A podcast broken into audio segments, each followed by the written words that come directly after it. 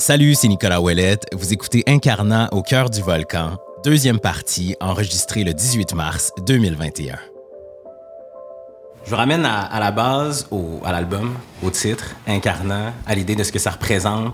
Un rouge clair et vif, je pense, la première chose qui sort quand tu cherches sur Google. Il y a une chanson sur l'album qui s'appelle Incarnat, euh, la septième, qui est la seule, à part bien sûr les chansons instrumentales, où il y a ta voix parlée. Mm-hmm. Donc il y a cette volonté-là mon impression, après ça, je, te laisse Mhm. me, faire part de l'interprétation, euh, que ces paroles-là sur la chanson Incarnat traversent vers nous en tant qu'auditeurs d'une façon différente. Mhm. Si je te dis ça, mon trèfle incarnat, tu me dis quoi? Ben, la chanson Incarnat, c'est oui, c'est un peu le- la pièce maîtresse. Tout gravite un peu autour de ça. Euh, c'est parler, oui, parce que c'est une déclaration. Puis dans cette déclaration-là, il y a, il y a, il y a le clair-obscur. là. Il y a les deux facettes de la médaille. Quand on parle de, du beau puis du plus dur, puis euh, de, de- du paradoxe amoureux, puis du oui-non, puis de... Tu sais, donc je pense que cette clé-là, c'est comme sais ça, tout gravite Ouais. autour de ça. Euh, Il y a aussi ce désir-là. C'est parti d'échantillonnage d'Arvo Part euh, que j'ai int- intégré dans mon ordi. Puis après ça, j'ai commencé à changer les accords. Il y avait comme, tu sais, dans Incarnat, il y a quelque chose un peu de mystique, un peu, tu sais, euh, grégorien. euh, Tu sais, les cordes, ça, ça résonne vers ça aussi dans l'album. Fait que cette pièce-là, elle résume quand même beaucoup euh, le- l'étampe principale, la couleur du disque.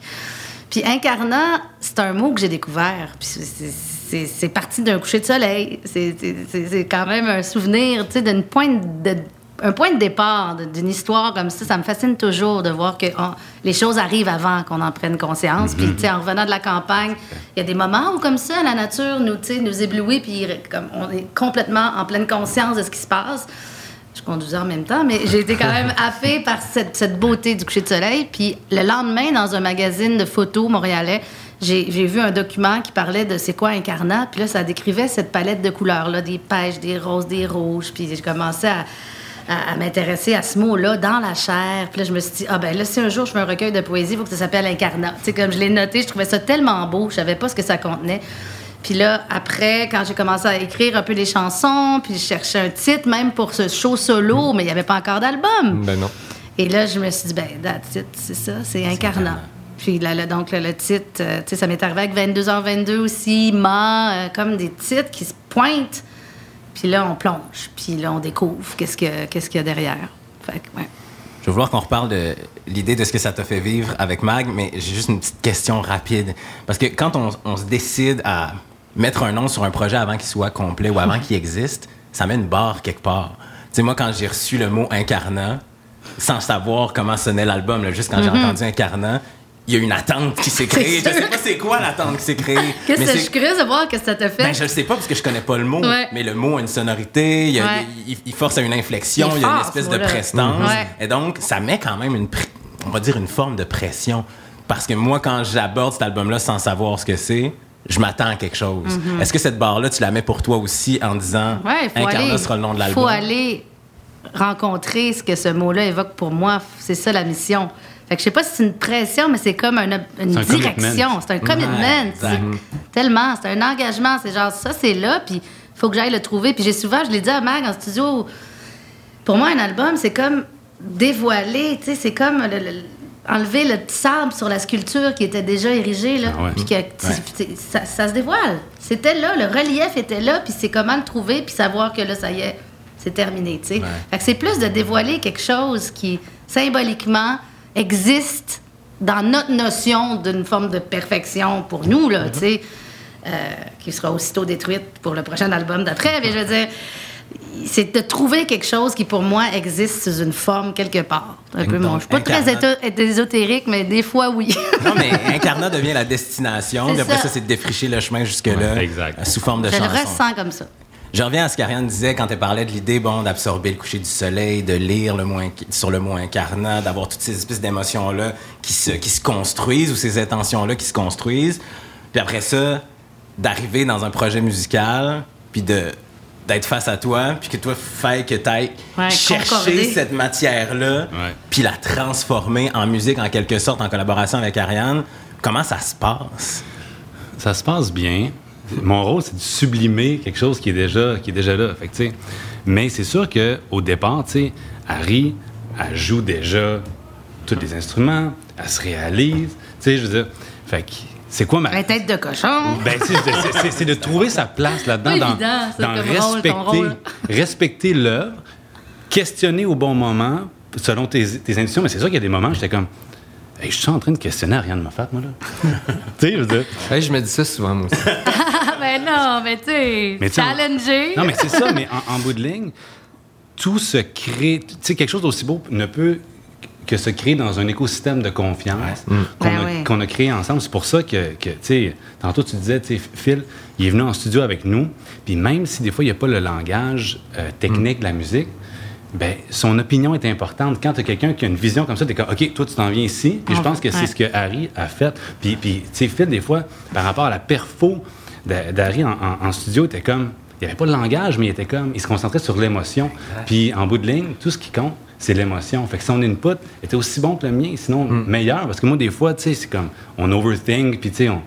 Je suis Ouais. capable d'écouter une tune sans la décortiquer. Fait que c'est bon, cette naïveté-là dans le processus. Fait que quand tu trouves des gens en qui tu as confiance comme ça, c'est super bon. Puis on sait que si quelqu'un te challenge quelque chose, c'est que, ah, que je te fais confiance, c'est que je vais t'écouter. Et si quelque chose est unanime, on sait qu'on on- on détient quelque chose de, de Ouais, puis je dois vraiment pas être évidente parce que je veux la je l'input des autres, mais je suis vraiment contrôlante aussi dans, dans, dans une idée que je me fais de certaines choses. Puis des fois, tu sais, c'est comme. Je je suis pas toujours euh, facile à faire bouger, tu sais, sur Non, des. mais en fait, ça, c'est une qualité dans le sens où ça, ça rend le dialogue bien plus facile avec toi parce que tu sais ce que t'aimes, tu sais ce que, tu sais ce que les choses veulent dire, tu sais ce que tu veux pas. Donc, c'est- ça, au contraire, pour moi, il n'y a pas de barrière dans le dialogue. C'est, ça, ça facilite la. ça, ça nous aide à choisir le bon chemin, tu sais, à prendre avec toi. puis- Je suis d'accord, mais il y a quand même un exercice comme se livrer aussi vulnérable Ouais. en chanson. Ouais. Il y a quand même un exercice là, tu sais. Oui, absolument. ouais. Ouais.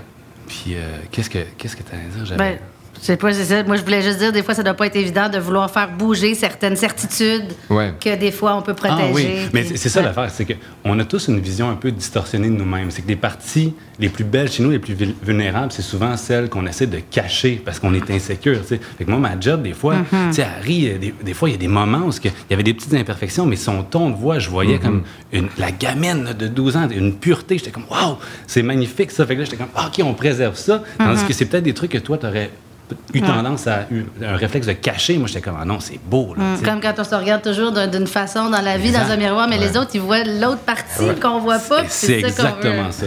Les- non.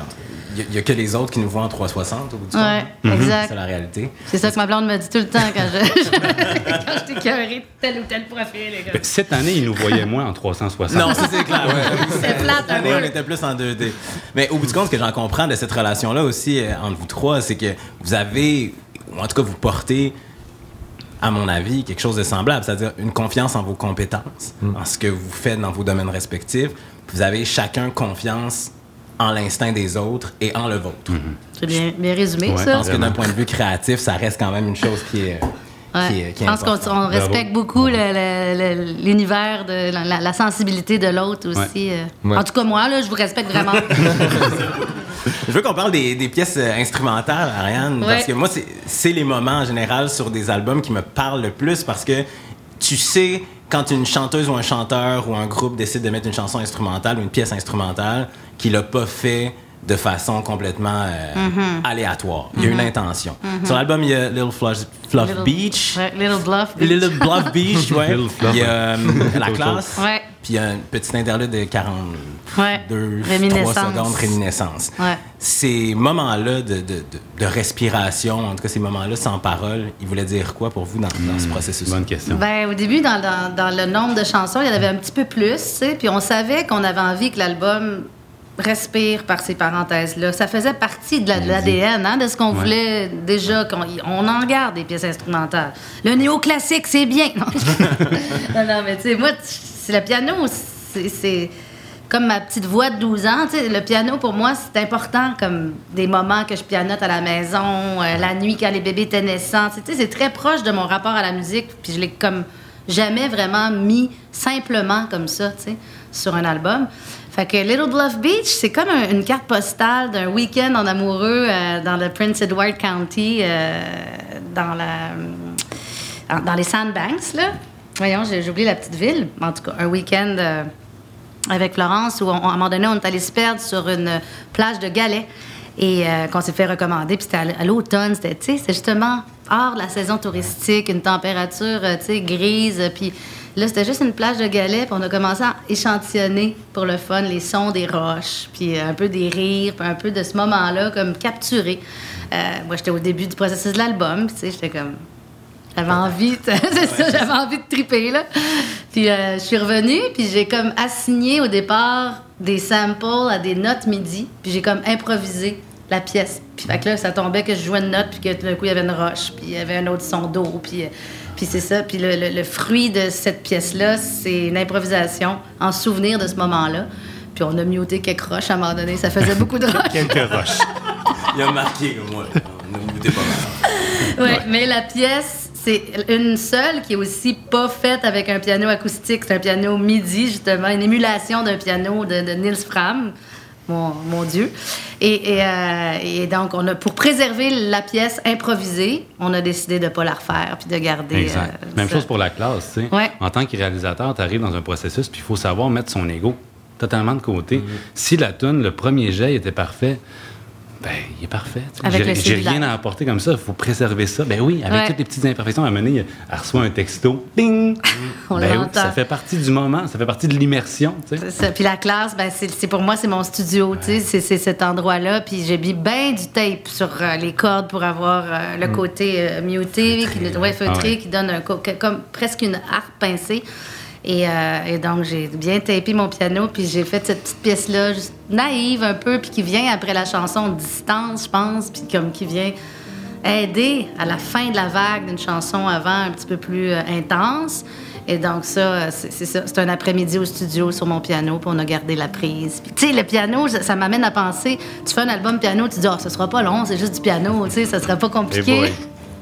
puis là, les psychopathes. Je sais où tu t'en vas? Je sais où tu t'en vas? Commence à capoter sur la prise de son d'un piano, comment maximiser, comment avoir cette- ce côté feutré, ce côté qui fera pas grand, grand piano canadien, chanson piano-voix. Ça devient des micro-détails que l'émotion, tu sais, dans le piano d'espoir, si ça avait été un piano à queue, euh, dans une grande pièce, aucunement travaillé, aucunement préparé, ça aurait été comme espoir. Il y aurait eu comme toute une autre connotation, je trouve, que fait que là, quand on a touché à certains, certains sons, on est allé au studio euh, d'Endurant pour faire. euh, là, on a capoté, puis après ça, ça remet tout en perspective. On refait tout celle-là, puis là, ça, on la garde. Puis là, finalement, tout ça pour dire que sur cet, piano, ce- cet album où le piano est central, ben il y a plein de sons quand même de piano. Là. Si tu écoutes comme fou, il y en a comme trois, quatre esthétiques différentes selon les chansons. Puis on est devenu un petit peu fou avec ça. Un petit peu fou, ouais. Mais parce que c'est ça, c'est une, c'est une bébelle quand même assez complexe, un piano. Puis quand tu le captures de manière aussi proche puis intime, le moindre son de travers, comme la pédale qui fait squeak, squeak, ben ça, ça gosse à la longue. Fait que, ça a l'air beaucoup plus simple que ce l'est d'avoir un son de piano vraiment proche.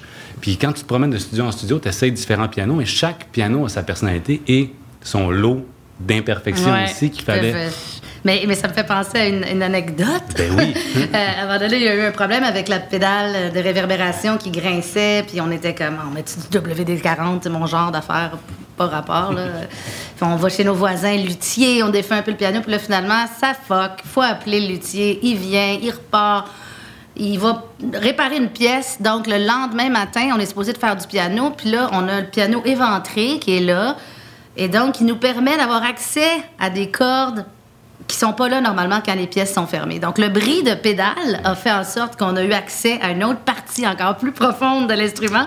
Puis là, j'ai commencé à faire ting, ting, ting, ting, ting, ting, ting. Puis là, c'est la fin d'Incarnat qui devient cette espèce de mini-pièce concrète et en écho, mais, mais, mais, mais dans une facture du piano complètement euh, éventrée. Fait que ça serait pas arrivé s'il n'y avait pas eu le fuck de pédale. Puis ça nous a amené à un autre petit moment de magie euh, toutes les métaphores que je pourrais faire à ce point-ci avec l'idée d'inventer un piano et d'aller jouer sur les petites cordes à la toute fin d'Incarnat. Cette chanson incarne. C'est fou. Mais c'est fou. Ouais, c'est beau. Il y a des heureux hasards ouais, qui, vraiment. Qui, qui, contribuent à la portée d'une création. Euh, il y a quelque chose dans... Quand on est fan de musique qui est vraiment ingrat. C'est-à-dire qu'on reçoit des affaires, comme les chansons que vous avez faites sur cet album-là, Incarnat, on les écoute, on se les approprie, puis on réfléchit plus après ça à tout ce qui a été mis en place pour qu'on les reçoive comme on les reçoit. On en parle depuis tantôt de cette idée-là, de faire de la création puis d'essayer d'aller rejoindre les gens. Puis tantôt, tu parlais, Ariane, de l'idée de faire du contenu euh, intemporel. Tu sais, de faire un album où on sait pas on est à quelle époque, on sait pas on, on est où nécessairement, mais on sait que ça connecte avec nous, puis on espère que ça va connecter dans le futur. Est-ce que quand tu crées musicalement, tu réfléchis à certains moments à la façon dont ça peut vieillir? Ben oui, l'idée d'avoir voulu, être intemporel, je pense que c'est pour ça, dans le sens de d'avoir une portée qui est qui va pas coller à l'éphémérité là, de notre époque où tout change tellement vite, puis où l'identité de quelque chose est souvent reliée à son enveloppe. Tu sais, il y avait peut-être une petite réaction à ça, de mm-hmm. vouloir créer quelque chose qui sera pas associé à, son, à sa forme trop, mais à son fond. Euh, puis en même temps, je voulais que ce soit moderne, tu sais. C'est piano-voix corde, mais je voulais que ce soit quand même qu'on sente que c'est fait aujourd'hui, là, tu sais. Fait qu'il y a comme un peu un paradoxe avec si peu d'éléments là, dans, notre, dans notre boîte à outils.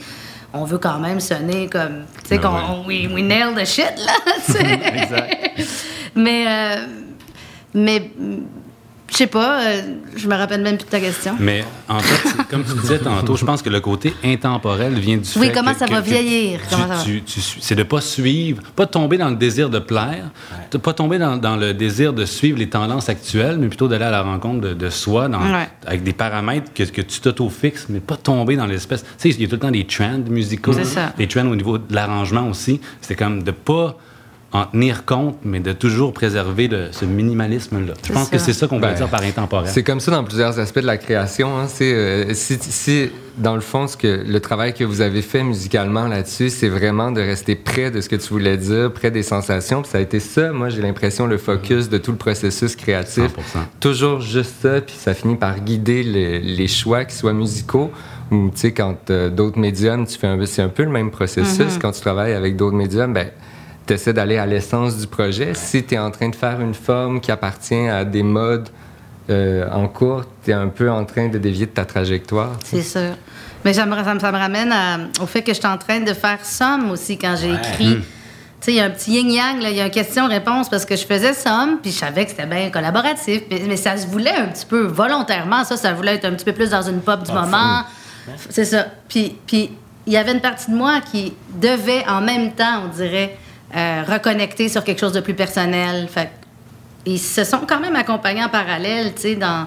OK, là, je me lâche dans le, dans le fresh, léger, pop, euh, avec justement le petit snare du moment, puis le... Puis en même temps, j'ai besoin de profondeur autrement euh, avec ce projet-là. Fait que c'est quand même pas négligé qu'il y avait les deux sur le feu un peu en même temps. En même temps, côte à côte. Mm. Pour la chanson Espoir, qui est une chanson absolument magnifique, qui est restée, en fait, tellement proche de, ta maquette qu'on a juste refait le piano. Tu sais, comme on disait tantôt, le processus, avant d'entamer le, processus de l'album, ça a été plus long que prévu à cause de la pandémie, à cause du conflit d'horaire, tout ça. Avant qu'on se channelise. oui, c'est ça, avant qu'on aligne les, fréquences. Fait que je, chantais aussi qu'il y avait Harry, ça faisait tellement longtemps qu'elle cogitait ça dans son univers. Puis un jour, on commence, on est en studio, on branche toutes les patentes. Puis c'était le temps de recorder Espoir. On avait enregistré le piano. Puis là, elle me regarde, elle dit Là, Mag, c'est maintenant. Je veux chanter. C'est maintenant. Fait que c'est comme OK, parfait. J'ai juste eu le temps de brancher le micro. J'ai l'impression de faire que des premières contractions. non, mais c'est ça. C'est comme le quatrième enfant doit sortir maintenant. Et puis, euh, ben c'est ça. Je branche le micro, je la laisse chanter une fois, une take complète. Moi, j'ai frissons dans l'eau, j'ai frissons partout. Je, dis, bah, continue. Fait que là, une deuxième take, j'ai pesé sur stop, je suis allé te serrer dans mes bras, puis je me suis dit, là, on l'a, c'est fait. Deux takes. C'est des beaux souvenirs. Ouais, vraiment. Parce qu'on chante ça dans la tête, là. Seigneur. Euh, tu sais, chaque phrase, chaque mot retravaillé, chaque... À donné, la toune, elle est là, là. Elle est là. Elle peut-tu sortir, là? Elle est toute dessinée, elle est prête, là. Là, Je l'entends quasiment enregistrée à l'intérieur de moi. Puis là, ben, quand ça... Quand ça y va, c'est- aussi des super beaux moments de partage. Surtout quand tu sais que tu as un cut-off time à 4, tu as la garderie, le souper, puis let's go. C'est maintenant. C'était une belle anecdote. Ah ouais. Bel équilibre entre euh, le contrôle, l'univers, puis l'abandon dans un moment Très bon point. précis et clair. C'est un peu ça aussi qui traverse l'album, abandon, vulnérabilité, la volonté d'aller tendre la main aussi à l'autre puis au monde. Puis d'un autre côté, ben, être en maîtrise de son univers. Yeah! Yeah!